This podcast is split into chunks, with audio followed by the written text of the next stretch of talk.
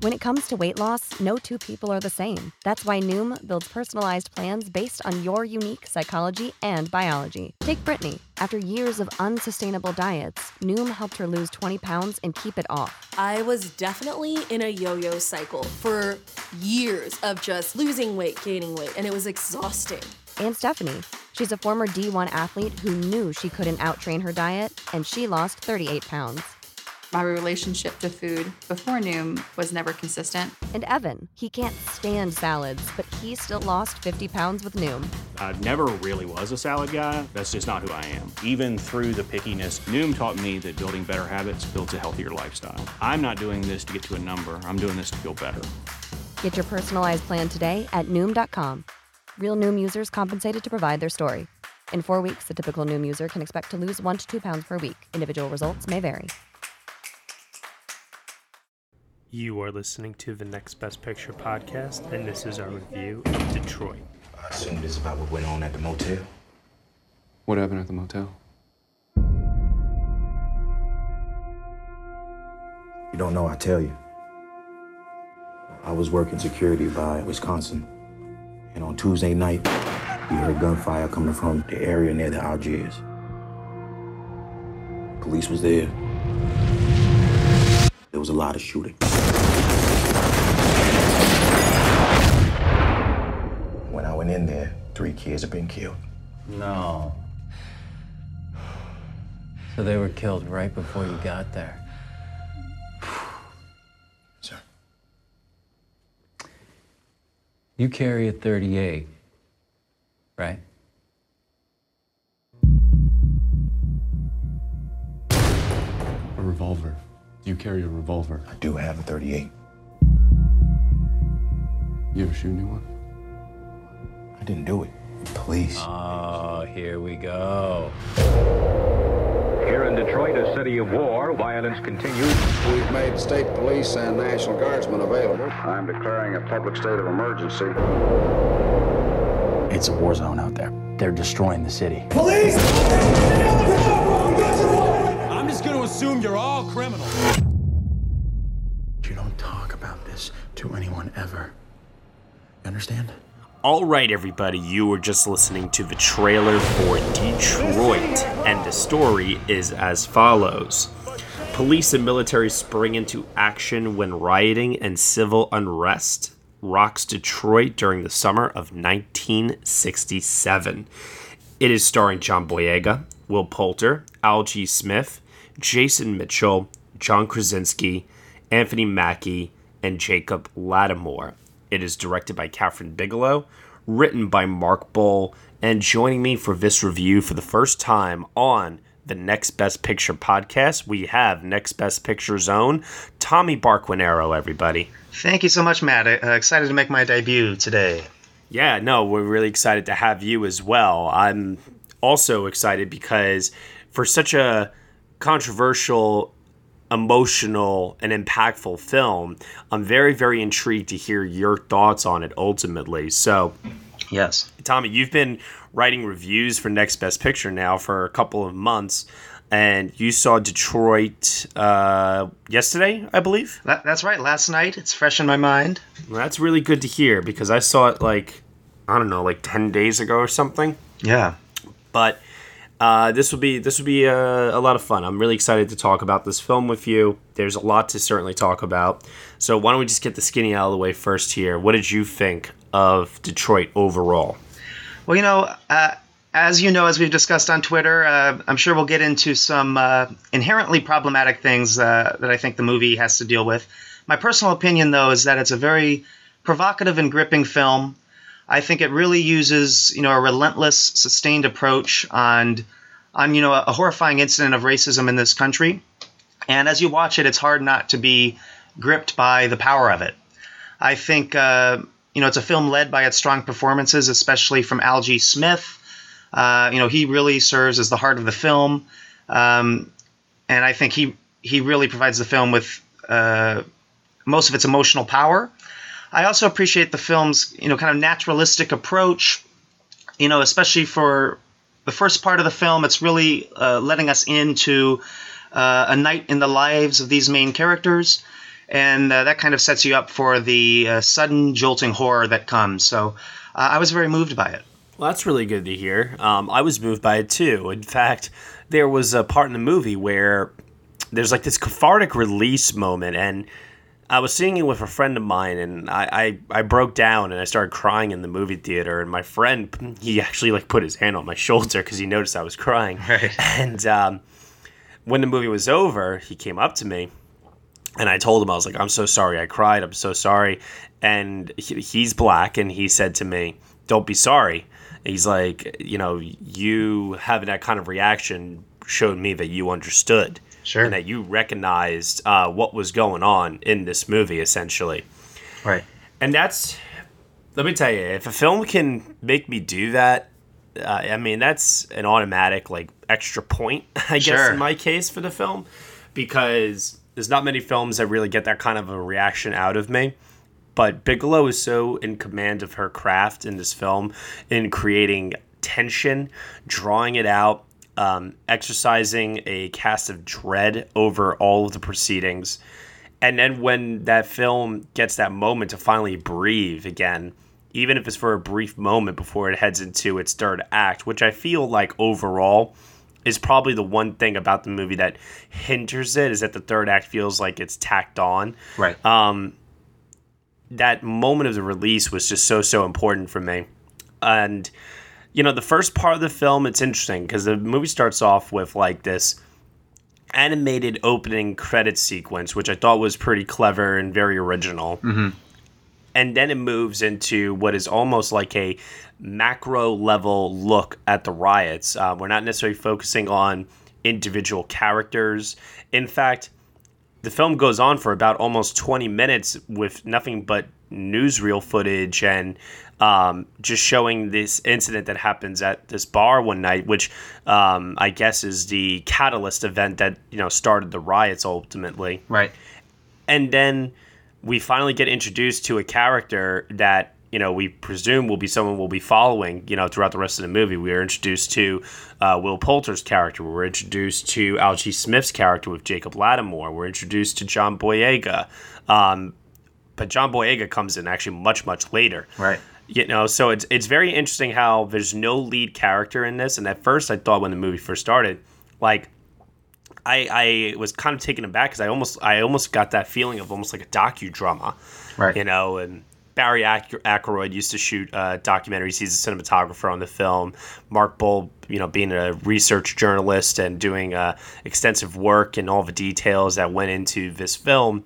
It almost seemed like I was watching a totally different movie than what I was expecting for at least the first 20 minutes or so. And then that middle section, Right. my God, the middle section is like an hour long or maybe even more of this incident that takes place at the Algiers Motel in 1967, 50 years ago. And for me, it is scene of the year. Yes. I mean, there's no scene I don't think I'll see this year that'll top it in terms of its raw emotional power, its harrowing depiction of just sheer horror, um, and just having that very confident ability to take you as a viewer and put you into that situation and make you wonder, my God, what would I do if I was in this situation? Absolutely. No, I agree. And uh, I think that unconventional pacing at the start of the film that you were talking about, I think that generates some of the power of the horrifying sequence of the Algiers mo- motel. Because, you know, as you mentioned, the film starts and. You know, it's it's it's kind of strange. You know, we're, we're in the riots. We're we're moving from the motel to the bar to the Fox Theater. It's a little bit disorienting, but it feels kind of a like a natural night in the lives of these people, and then all of a sudden, uh, their lives are upended with this extremely lengthy sequence that will, uh, you know, alter the course of their lives forever. And I think if it weren't for that kind of strange, you know, patient pacing at the start of the film, um, some of the power would have been lost in the middle section. And I think it really kind of lulls us into a false sense of comfort at the start of the movie, and then Bigelow very cleverly, you know, draws us into this uh, terrifying incident at the Algiers. And it's so so heartbreaking too when you realize what it's all over. Yes. It's all over just somebody who's you know upset. He did you know it's Jason Mitchell basically uh, who played Easy in Straight Outta Compton. Yes. and he's firing a toy gun out the window and. it's obviously harmless, but cops, military personnel, everybody's on edge, and it just starts this snowball of an incident that just goes out of control. And, you know, I have to ask this uh, question to you because I wanted to know if you thought it at some point. Uh, I eventually got my answer I was looking for, but one of the things that puzzled me upon leaving the theater was I asked my friend who I saw it with, why wouldn't they just tell the cops about the toy gun and who had it? You know, if the cops are trying to figure out that there's a sniper and where these shots came from, and that is the whole reason for why they're doing everything that they're doing ultimately, Right. then why doesn't somebody just tell them? And you know what my friend said to me? He said to me, Do you think that even if they told the cops the truth, that the cops would even believe them? Right. And that, I, oh my God, it hit me like a ton of bricks when I heard that because that right there made the, the sequence even more horrifying. To know that no matter what they said, they would not be believed. No matter what they did, they would probably get shot. It, it just really, really, really hammered home for me that it was a truly hopeless situation. Right. Yeah, I think you know in that moment there's two things going on. I think that the lead cop, uh, you know, played by Will Poulter, there's the fact that he's just being driven by base racism and this kind of you know sick thirst for power. Uh, once Which he they gets really establish early on uh, with a scene where um, it's like a guy who's just taking his groceries. A home, looter, yes, yeah. Oh yeah, and he thinks he's a looter, and he actually shoots him, and it's it's just it's terrible. And then he tries to justify it later before his superior, and right. Oh God, It- can we just say for the record that Will Poulter is absolutely incredible in this movie? He is, and you know it's interesting because he looks like he's like in his teens still, and you know that kind of adds to the cruelty of his character. You know, you have this guy who has a very boyish appearance, who is engaging in the most uh, sickening acts possible. Um, you know, to answer your original question about why you know they might not have told the cops about the toy gun, you know, part of it is like your friend said, there's this base racism and there's this mistrust between the two parties.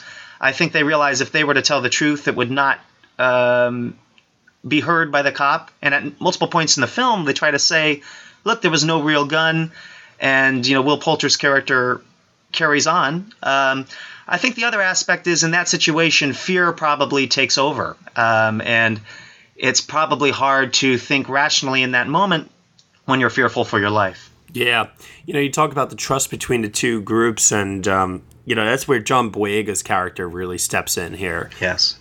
You know, I don't think we've seen John Boyega in a role like this yet. Um, and it was interesting because he reminded me of like a young Denzel Washington at times. Um, I really got a really commanding uh, lead actor vibe from him. Yes. Um, a very, very natural charisma that showed to me that he can obviously pull off the kind of things that he's doing in Star Wars or um, another uh, sci-fi uh, action film like Attack the Block, but then really balance it out with a truly dramatic and, and layered performance that he gives in this. And he's kind of like stuck in between. Right. He's trying to save the kids' lives. He's trying to get them to survive the night, while at the same time playing buddy buddy with the cops because he himself is kind of an authority figure. And while they do trust him to a certain extent, even still, you can see that there is a a riff between him and the him and the cops. Sure. What I found most interesting of all was that the military personnel that were involved to uh, keep the riots at bay, they at a certain point just don't want anything to do with this. Right. And they're the ones to kind of be like, I'm getting out of here. This is not worth my time. Um, this is pointless and silly. And they really, really make it look like it is truly just these uh, Detroit cops. Right. And they get all the blame, essentially, it seems like, for the racism here, which I guess is not too subtle when you think about it. It seems Mhm. like Bale and uh, not Bale, Boal and Bigelow are really honing in on this uh, whole thing of cops are evil. Mm-hmm. But that's why when I had that emotional moment, like I talked about earlier, later on in the film, Yes. it was because there was a moment that happens with, um, I believe it is Algee Smith's character. Yeah, it's Algee Smith's character. Um, where he realizes that not all cops are bad, and that to me was the moment that like got to me, um, and also the fact too that you know he he goes on you know and uh, has a very somber ending actually might I might I say. And once again it's another thing about the film that feels tacked on in its third act. I'm not necess- necessarily sure if it was needed but it does highlight what you were saying earlier about how these men are really changed for forever. And women too might I add. Sure, and you know, without spoiling anything, that that final sequence with Algee Smith to me is among the most moving scenes in the film. Um, you know, he is a, a, a performer, a musical artist, and the film kind of uh, you know closes his character's arc on that note, and it's uh, incredibly moving. Uh, you know, at the start of the film, he has you know massive ambition. He's performing at the Fox Theater, and when you see the trajectory that the character follows, I think that's among the most uh, you know gut wrenching uh, aspects of the movie.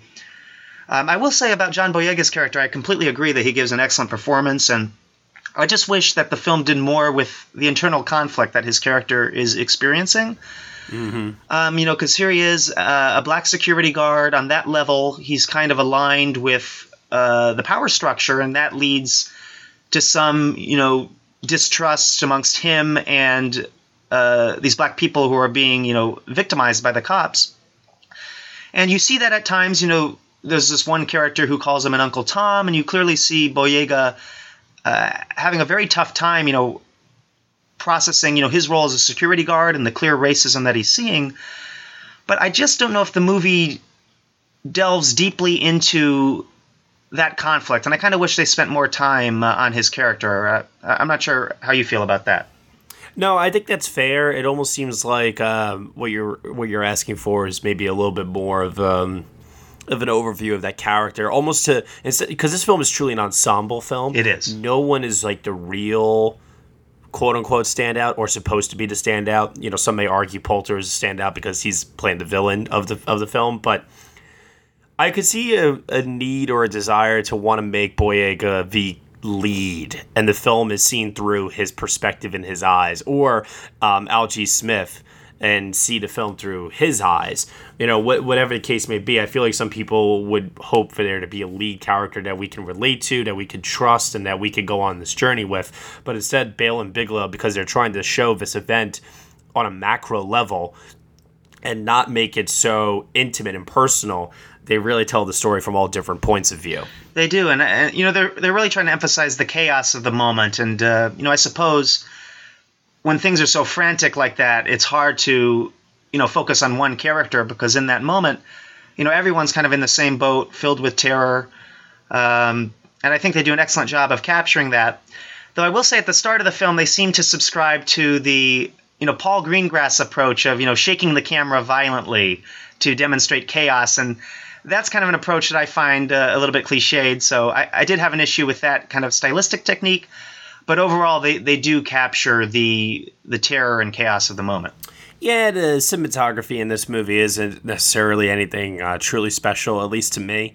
Um, and I and I kind of am with you on that. Although Bigelow has shown in Zero Dark Thirty and also in The Hurt Locker that she is a master at uh, creating tension out of realistic situations yes. and portraying them as authentically as uh, possible. There's nothing about her work that seems glossy or you know um, straight out of a modern day blockbuster. Like it's gritty, it's raw, and it feels um, so intense while you're watching it. And another large part of that has to do with the uh, the editing on display. I think th- I think this film has tremendous film editing. Mm-hmm. Uh, um, very very great um, in terms of how it is cut amongst the different POVs and how difficult that must have been to do so. Right. Because clearly they shot a lot of footage, especially for that hotel sequence. Yes. And uh, the sound I thought in this movie, like sound editing and sound mixing, uh, you know, for those two uh, Oscars, I think it could also uh, even potentially contend in those areas because there were times in this movie where the gunshots just rattled me. Right. And in in many cases you hear it from a distance. You hear it from, you know, the perspective of, of the people who, you know, have their backs turned against the cops, you know, looking away from the action so they can't see what's happening. So the horror comes from that auditory, you know, display of the gunshots and the beatings. and it's kind of disorienting and and terrifying. And I think the movie captures that.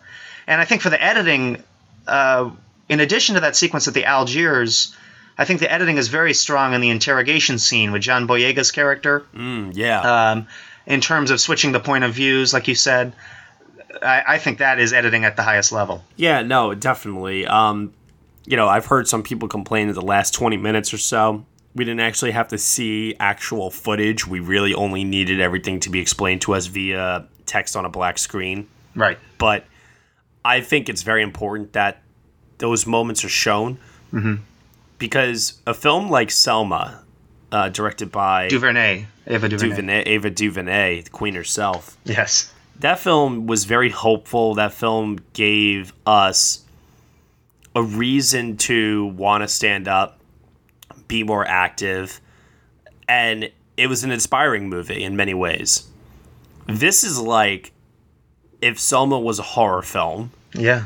and instead of going with a certain response, it's taking a stance of we want you to see how truly awful this is because we're trying to appeal to those emotions to put you into action, to do something, to say something, to start a conversation, whatever it might be. We're trying to rattle you ultimately because there are many, many people out there who just either disregard, play down, they don't take this seriously. They just think, oh, it's just another crime or something along those lines. And what Bale and uh, I keep saying, I keep saying like Bale, like Christian Bale. Yeah. What Mark Boal and Kathryn Bigelow are doing here is they're trying to show us that we're not so different from where we were 50 years ago Right. that this is something that is still happening, and even though progress has been made, I mean, the reason why that opening sequence with the uh, the animation is so so important. How many hundreds of years of slavery and injustice and inequality, and then you only have to go to the '60s for the black uh, community to get the right to vote, even. And here we are now, 50, you know, almost 60 years from then. 50 to 60 years compared to sh- centuries of time Mhm. is very, very, very tiny. And we're still dealing with the ripple effect of the atrocities that were committed by our ancestors hundreds of years ago. And that, that, that is like the oh man that, that, that connection from the past to the present is something that i believe bigelow and boal are trying to get through to us but obviously just in a more intense way it's like that line in seven where um, Kevin Spacey says it's not enough to just tap people on the shoulder anymore. Now you have to hit Right. him in the face with a sledgehammer. Right. Th- This film is the equivalent of a sledgehammer to the face. Absolutely, and uh, you know it's very much a movie of the moment. It arrives, you know, on the heels of, you know, Trump telling a group a group of police officers in uh, Long Island to be more aggressive when they arrest people. God. Uh, so you know we live very much in this climate, and uh, the terror on display here is not too far removed from what is happening. And I think uh, you know, like a lot of provocative art, the movie you know forces the viewer to, you know, reckon with uh, the reality of what's happening outside the movie theater. And that may upset some people. Sure. And we have seen that the movie is upsetting people. Yes. And I would argue that that is intentional. That doesn't make it bad. You may not enjoy it. Right. And if the basis for you for you uh, thinking a film is good or bad is your level of enjoyment, I can't necessarily argue with you because I've had I've seen movies that I did not enjoy that I thought were um, bad, I'm looking at it from a different standpoint of enjoyment. I'm not looking at it from that subjective point of view. Right. I want to know if the film is well made. I want to know if the film is telling its story as effectively as it possibly can. Is the acting good? Is are the texts uh, all in order? Like. I'm looking at it from a totally different point of view, and I understand that people that may look at it from a more personal point of view Mhm. because the film is so upsetting, they're coming out and they're saying that people really shouldn't see this film, that it doesn't depict the um, doesn't depict the, the events uh, in a in a good manner, Mhm. that it has a very muddled message. Um, I I understand uh, where everybody's coming from. Uh, but I would like to state objectively that I think this film is strong. It's not as strong as Zero Dark Thirty or The Right. Hurt Locker, Right. But it's one of the strongest films I will see this year, and it's definitely a standout in 2017. It is an objectively well made film. Whether you agree with how it chooses to depict the events that are being shown is one thing, but Mhm. there's no arguing that Bigelow knows exactly what she's doing here, and she is she she does in some sequences do some of the best work of her career. And uh, from my personal standpoint, I would agree with you uh, in terms of my opinion on the film. Uh, I would push back a little bit on this notion of you know an objective appreciation of uh, Detroit, especially when you consider the topic that the movie is considering. Uh, you know, racism, police brutality, and you know, as a white man, to me, I have an issue when I see you know white people taking a stance of automatic defensiveness whenever you know a black critic such as you know Angelica Bastién, who wrote a review on RogerEbert.com that's got a lot of uh, traffic over the past week, And what she basically calls the movie soulless. She says that it's a problem, that it was uh, entirely written, uh, created, produced, directed by you know white artists, and that plays a role in her feeling that the movie is kind of detached from the horror on screen. That's something that you know I can't relate to, and I'm here giving the film uh, a positive review. But I just feel I'm in no position to, you know, criticize uh, you know a black critic for having that that that reaction to the movie because they're coming at it from a far more personal experience.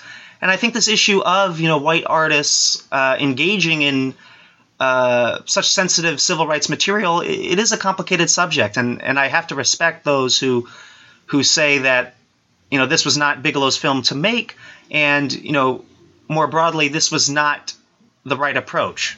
So I do have You a know, uh, when you say it's not somebody's film to make, though, um, I don't know where that applies and where that doesn't apply to all other filmmakers.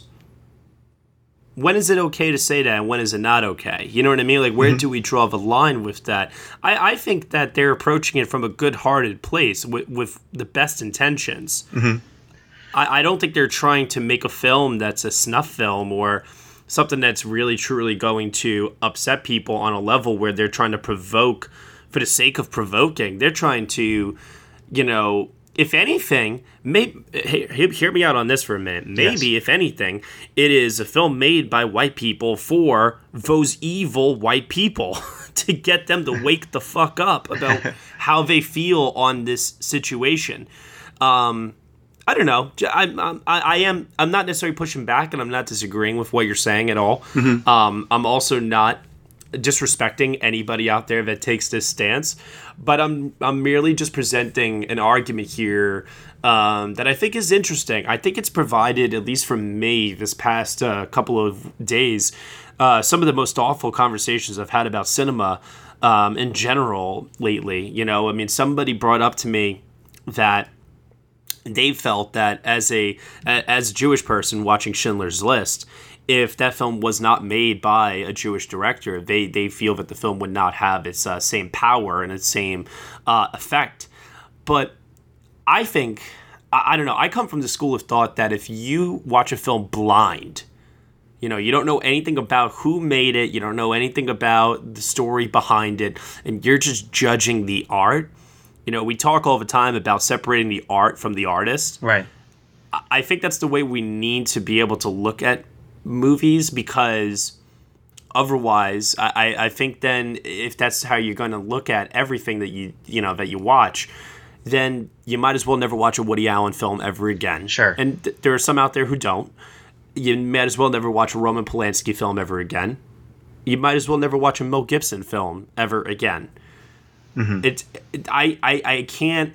I don't like the fact that sometimes these uh, biasness they are justified, and other times they are, in my opinion, not. I, I think that if you're gonna take a stance of you're watching something and you are going to judge the film based upon who's making it, well, then you should do that all the time, and it should not be something that's convenient for you in the moment.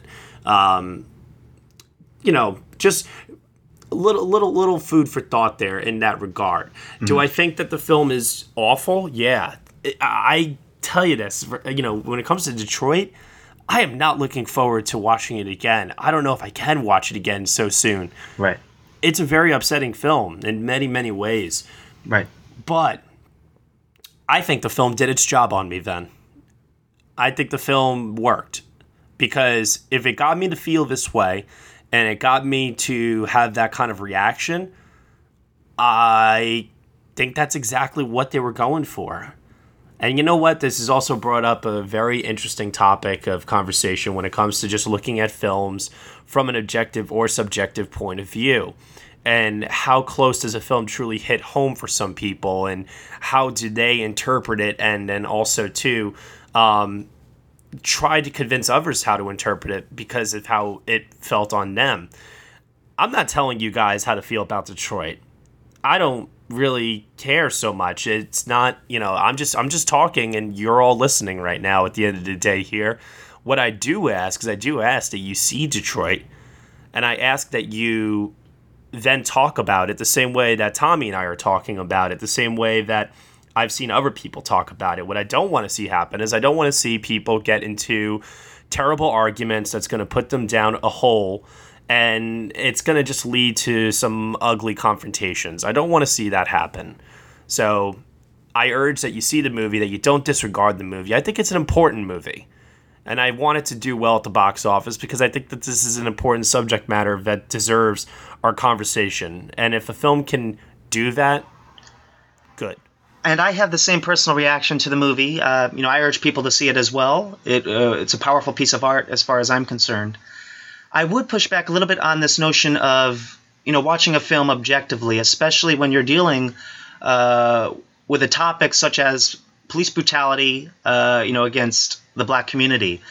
I think you know whenever we walk into a film, we can't help but bring our personal experiences, our personal biases, our personal tastes uh, to the theater, and I think we have to acknowledge the fact that a lot of the criticism being leveled against Detroit is coming from uh, African American critics. And, you know, certainly that doesn't mean we need to change our view of the film, uh, but we, we do kind of have to interrogate our reaction to the movie and respect where they're coming from. You know, I think on the issue of, you know, should a white filmmaker be able to uh, make a movie about this this incident at the Algiers Motel? You know, I do think it's complicated, but I do agree with you that filmmakers should be encouraged to uh, explore experiences outside of their own. And I think so much great art comes from people who explore different perspectives and experiences. But when you do that, you do open yourself up to criticism from the community that you're portraying. And I agree that, you know, Bigelow and Boal certainly, I'm not questioning their intentions. Obviously, I think their intentions are clear to show this horrible racism, to challenge people to consider the racism that still exists today. But their intentions are irrelevant if somebody looks at the film and says, you know, this doesn't hit home to me, this doesn't feel like a fair and in depth uh, portrayal of my community, my experiences. So I would just kind of encourage people to have that debate uh, because I think it could be a great learning experience for all involved. And, you know, I have, uh, it's my duty to listen to that perspective, even though I can't relate to it, you know, as a white man. I think you just said it really, really well there. You got two uh, varying differences of opinion here, uh, all working towards the same goal ultimately. Um, I, I would love to hear people's comments. I would love to hear people's feedback. Um, and I would love to hear what people thought of the movie once they've seen it as well. It, it will continue to be one of the highlights of 2017 for me, uh, what this film has been able to both give to me uh, emotionally and also intellectually through the conversations that it inspires. And hopefully, it will do more than that as well. And we won't just all sit here and argue about it. Hopefully, we'll be able to take these passions that we're all experiencing uh, from this film and we'll be able to put them into action to see real change and hopefully justice done. Well said. Yes. So, let's head over into the final part here. Uh, final thoughts on the film? Grade out of 10. No point fives. That's the rule around here. I make you choose your grade. And also any Oscar potential. Sure. Uh, I'm going to go ahead and give the movie an 8 out of 10. Um, I think it's a very strong film, provocative. I think it's rooted in a lot of the horror that happens, uh, you know, on a daily basis in this country. I think Algee Smith gives an amazing performance. Uh, John Boyega gives a terrific performance as well. And I th- think the movie uses its relentlessness to its advantage, especially with that, you know, just awful sequence uh, at the Algiers Motel. Um, not not pushing it to the level of a nine out of ten, simply because I have some stylistic issues with the film in terms of its you know shaky camera work, especially at the start. As we've discussed, I think it it loses a bit of direction toward the end, and I think that courtroom scene uh, involving John Krasinski's character, uh, to me, it focuses too heavily on you know Krasinski's lawyering and him as a skilled lawyer, and it doesn't really probe the dynamics at play uh, in the trial. And, you know, I do think there are some inherently problematic aspects to the film, and I certainly respect um, all the criticism that's being thrown its way, especially from African American critics. But for me, 8 out of 10. It's a strong movie, it's provocative, it'll spark debate, and uh, I think it should be seen. Um, I am giving it a 9 out of 10. Like I said, I was originally at an 8 as well, and film made me cry. Automatic one point addition. Yes. I was like, it, it, you know, not, that that doesn't happen often. Like I, I don't cry often. I mean, it happened when we saw Baywatch together. I thought that was a little strange, but you know, you were really moved. that was a it. different kind of cry. Okay, yeah. oh God, Baywatch. oh man, Yes. Oof, that was that was a train wreck. um, but with this film, it's one of the most powerful films I think I will see this year. Uh, it is also trying to do something incredibly difficult, and for the most part, not fully, but for the most part, I think it pulls it off. That third act feels just so tacked on with John Krasinski and the whole aftermath of the events that the film portrays Mm-hmm. but I do feel it was important to be uh, that it was shown either way. So I can't really fault them too too much for wanting to put it in, but at the same time, it just doesn't feel like it works. It feels like it's a totally different type of movie at that point. Right. And the film is long. The film feels long. It does. Especially when you've been put through the ringer for that uh, hour sequence or so at the Algiers Motel. Um, it, it feels overwhelming at times and it threatens to swallow you whole in terms of how bleak it is. But with all of that said, I think it's an extremely well made film. And I think the acting by the ensemble in it is just absolutely incredible. If there is any justice in the award season world, this film will be nominated for the best SAG ensemble. I mean, the everybody in this movie is just committing 100% to everything it is that they're doing. That to me, there were times while I was watching it where it just felt so real. Yeah. Even the even the fact that Anthony Mackie was uh, in the scene couldn't take me out of it. I was so immersed in it. So, I, I do say this though, uh, the John the John Krasinski thing did take me out a little bit, and I did feel like it was a little. Um, it drew too much attention to itself. If they had just gotten an unknown, unrecognizable actor to just come in and play the lawyer, uh, it would have been totally fine. But the fact that it's John Krasinski, it just Right. draws attention to itself in a, in a manner that it doesn't need to. I agree, and I mean it's a true ensemble piece, and it's just a little strange for me. He pops in, and it, the movie has gone on for like almost two hours at that point. point, and you know his character for a screenplay I consider strong overall. It's a very kind of conventional lawyer type character, and it definitely is. Uh, it definitely feels misplaced. And John Krasinski's a great actor, but it's not. Uh, it doesn't rise to the level of his talents, as far as I'm concerned. No, no, it doesn't. Uh, definitely not. And like you were saying before about character and highlighting different characters in this movie, some characters get more of a light on them than others, but that's a character right there. That that's its own film. Yeah. Is to see everything through this lawyer's point of view and how he feels about the acts that were committed and what's his stance on a personal level versus what he has to do in the courtroom. Right. That that's its own movie. You Sure. know? But we don't get any of that, and that's why I, I, I feel like that third act just really gets hurt. If an unknown actor had just come in at the end to play this lawyer, I wouldn't even be thinking about any of this, you know. Right. But the fact that it's John Krasinski, somebody who could be their own in their own movie Right. as its leading man, Right. uh, you know, it just it doesn't really mesh well together. So, normally eight out of ten. I'm giving it a nine out of ten. Uh, Oscar potential for this movie. Now, this is very interesting because we're looking right now at this through the barrel of it's August. Yes. And there's a lot of stuff on the horizon over the next couple of months. I could see, I could potentially see this getting a Best Picture nomination, although it's probably very, very difficult at this point. Right. But I could see it though. I could see it as well. I think that this is a situation where the film's divisiveness probably, you know, it might help its Oscar chances. It keeps the movie in the conversation.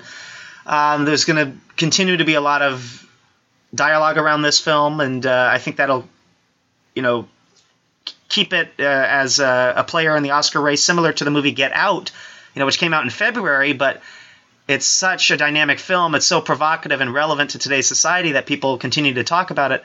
I think when you have a movie like that, it has more legs than if it were a, a romantic comedy or something like that. Yeah, um, I think Bigelow's a long shot for director, but maybe a Golden Globe nomination, right. if anything. Uh, best supporting actor for Will Poulter. I think that this could happen, mm-hmm. although it does feel very odd singling out a, a white actor um, amongst a, a, predominantly black cast. I, I will admit it doesn't feel right. Right. You know, you you could argue Michael Fassbender gets a Best Supporting Actor nomination for 12 Years a Slave, but you also have to remember that Chiwetel Ejiofor right. and Lupita, Lupita. Nyong'o yep. were also nominated as well. So, uh, that, I mean, if it, like, could you imagine if 12 Years a Slave it was just Fassbender that was nominated? you know what I mean? So, right. I don't know if that sends out a. I I, I have a feeling that he, as deserving as he is, because man, for how old is he? Like 24? 24 with with the looks of a high school sophomore. It's pretty amazing. And yet he is the most terrifying adult man that I have seen in a movie probably since uh, Ralph Fiennes and Schindler's List. Right. I mean, he is just such a presence in this movie and so commanding and so truly awful. Yes, I'm uh, I'm amazed at this 24 year old kid uh, could transform himself in this way to become this character, and convincingly so. That that that's reason why I would personally put him down on my ballot. Now, whether or not people do that, I, I have no idea at this point. I think the film's best chances lie in editing and the sound categories, probably. I would agree. You know, I I think I would put it in the best picture race uh, as it stands now, and I would agree with you. Um, screenplay and editing. My guess is that Will Poulter probably will not get a nomination. Um, and the fact that it's such an ensemble piece, you know, it's interesting to see how that will play in terms of its nominations. Typically, when you have, you know, Best Picture contenders, you also see them pop up uh, in the acting co- categories and so on. Uh, so right now, I'll say uh, it's in the running for Best Picture, Editing, and Screenplay. Okay, sounds good to me. Tommy, thank you so much for joining me for this review of Detroit. I really, really appreciated your conversation on the matter, and we hope to have you on for some more as well as the future rolls on. Where can they find you on the internet? They can find me at Twitter at uh, Sir Barquinero. That's S I R B A R Q U I N E R O. And I am I, I do need followers. I do aspire to reach uh, the level of the great Matt Neglia. So if you could uh, send some followers my way. It'd be much appreciated. And and Matt, it's a pleasure being here with you. You know, we do debate on Twitter often, but I think we make uh, civil podcast partners. Yeah, absolutely. I definitely think so as well. Uh, definitely be sure to follow Sir Barquinero. He is an anointed knight after all. That's correct. And uh, thank you for listening to our review of Detroit on the Next Best Picture podcast. You can subscribe to us on SoundCloud, TuneIn, Google Play, Stitcher, Player FM iTunes podcasts, or I think now they're calling it Apple Podcasts. Yes. And uh, yeah, that's pretty much it. You can find me on all the social media networks at Next Best Picture. Thank you so much, everyone, for listening as always. We will see you all next time.